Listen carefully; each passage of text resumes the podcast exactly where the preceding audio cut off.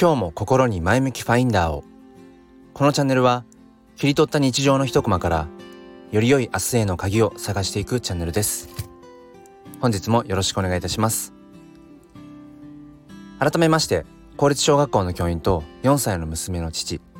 そして写真と哲学が趣味の黒です。えー、今日は火曜日で、うーん僕の勤める小学校では明日からまあ、夏休みに入ります。えー、まだまだその何て言うんでしょう、こう事務仕事というのかな、あの教員としての仕事っていうのはあるんですけれども、まあ今日でね、えー、まあ一段落というところです。えー、夏休みにね入るこう楽しみにしている子どもたちと、えー、一日をね今日も元気に過ごしたいなと思っています。ということで今日の本題テーマなんですが、えー、慣れることは、えー、生きることというテーマでお話をしたいと思います。あのーね、よく熱しやすく冷めやすいタイプだとか、うん、秋っぽいあの性格とかね、まあ、そんな風にいろいろとこう言われるというか、まあ、言うことがあると思うんですが、まあ、僕ら人間ってそのやっぱりこう慣れる生き物ですよね。うん、どんなことに対しても、うんまあ、標準装備というのかそれが備わっていて、でなんでその慣れてしまうのかなれるのかっていうと、うーんやっぱりそうじゃないと生きていけないと思うんですよね。毎回毎回毎回その自分がこう置かれている環境に、うん、新鮮味を感じていて、こうある意味でこうドキドキしたりだとか、うん、衝撃を受けてって毎回していたらやっぱりあの体が持たないわけで、例えばこう毎朝ね起きて、うん自分のこう家の中のこう間取りを見て、うわなんか新鮮な間取りだなってって毎日感じていたら、多分そのいわゆるこう生活の習慣っていうのかな、生活動線とか毎日のリズムってものがつかみづらいだろうし、うーんこう日々ね顔を合わせている、うん、例えば職場の、えー、人たちに、うーんあなんか毎回こうあ初めて会う人だみたいな感覚を抱いていたら、それこそ本当に何て言うんでしょう、こうストレスはたまるだろうし、うんだからおそらくこの人間が物事にその慣れていくっていうのは、うんやっぱりその環境に早く馴染んで、えー、その環境の中でやっぱりこう心穏やかに、うんあのー、生きていくためなんだろうなっていうふうに思っています。ただ一方でなんて言うんでしょう、その初めてね、えー、何かにこう出会った時にはすごい心が心躍ってこうワクワクして、うわ楽しみだな、なんかどんな、うん、景色が見られるんだろうなんていう風に、そういう風な気持ちがあると思うんですけど、でもこうひとたびそこの蓋を開けるというか扉を開けるというかしてみると、やっぱりその気持ちっていうのはそこが多分ピークで、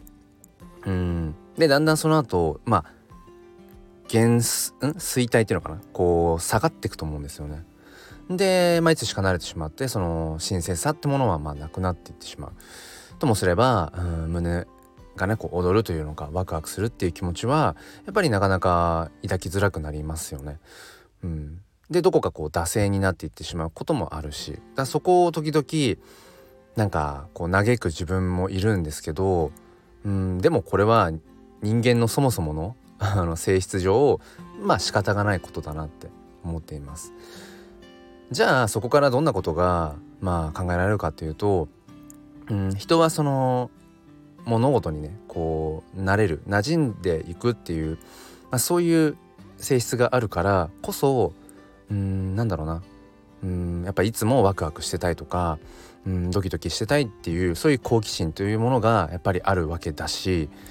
だからこそその新たな挑戦をしてみたいなっていう意欲が湧いてくるんだと思います。もしそのね、あのー、物事に慣れる適応していくっていうそういう、うん、性質が僕らになかったとしたら、多分本当に日常、うん、自分の半径何メートルのこう日常のことだけでもう手一杯なんだと思うんですよね、適応できてなかったら。うん、だからうーん一方でその慣れてしまうということは慣れていってしまうということはなんかこうちょっとね、あのー、なんだか儚い気もするんですけど、だからこそ、うん、常に新しい挑戦、そしてこう、まあ、進化っていうとちょっと大きいですけど、うん、一歩一歩その進んでいく、進歩していくっていう、そういうなんかこう気持ちがね、えー、持てるんじゃないかななんてことを、えー、考えました、えー、ということで、この夏はうーんまたねこう慣れ親しんだものじゃない、えー、領域というのかな、そういうところに、えー、足を踏み入れて、えー、またねこの夏にしか体験できないようなドキドキワクワクってものをうん感じられたらななんていうふうに思っているところです、えー、皆さんはこの夏どんな風に過ごされますか？えー、ということで、本日も最後まで聞いてくださりありがとうございました。もう一つのチャンネル、すっぴん哲学では、毎週土曜日朝ごじはんよりライブ配信という形でゆかりさんと共に、えー、教育や子育てについて語り合っています。ご興味がある方は説明欄の方からチェックしてみてください。それでは今日も心に前向きファインダーを。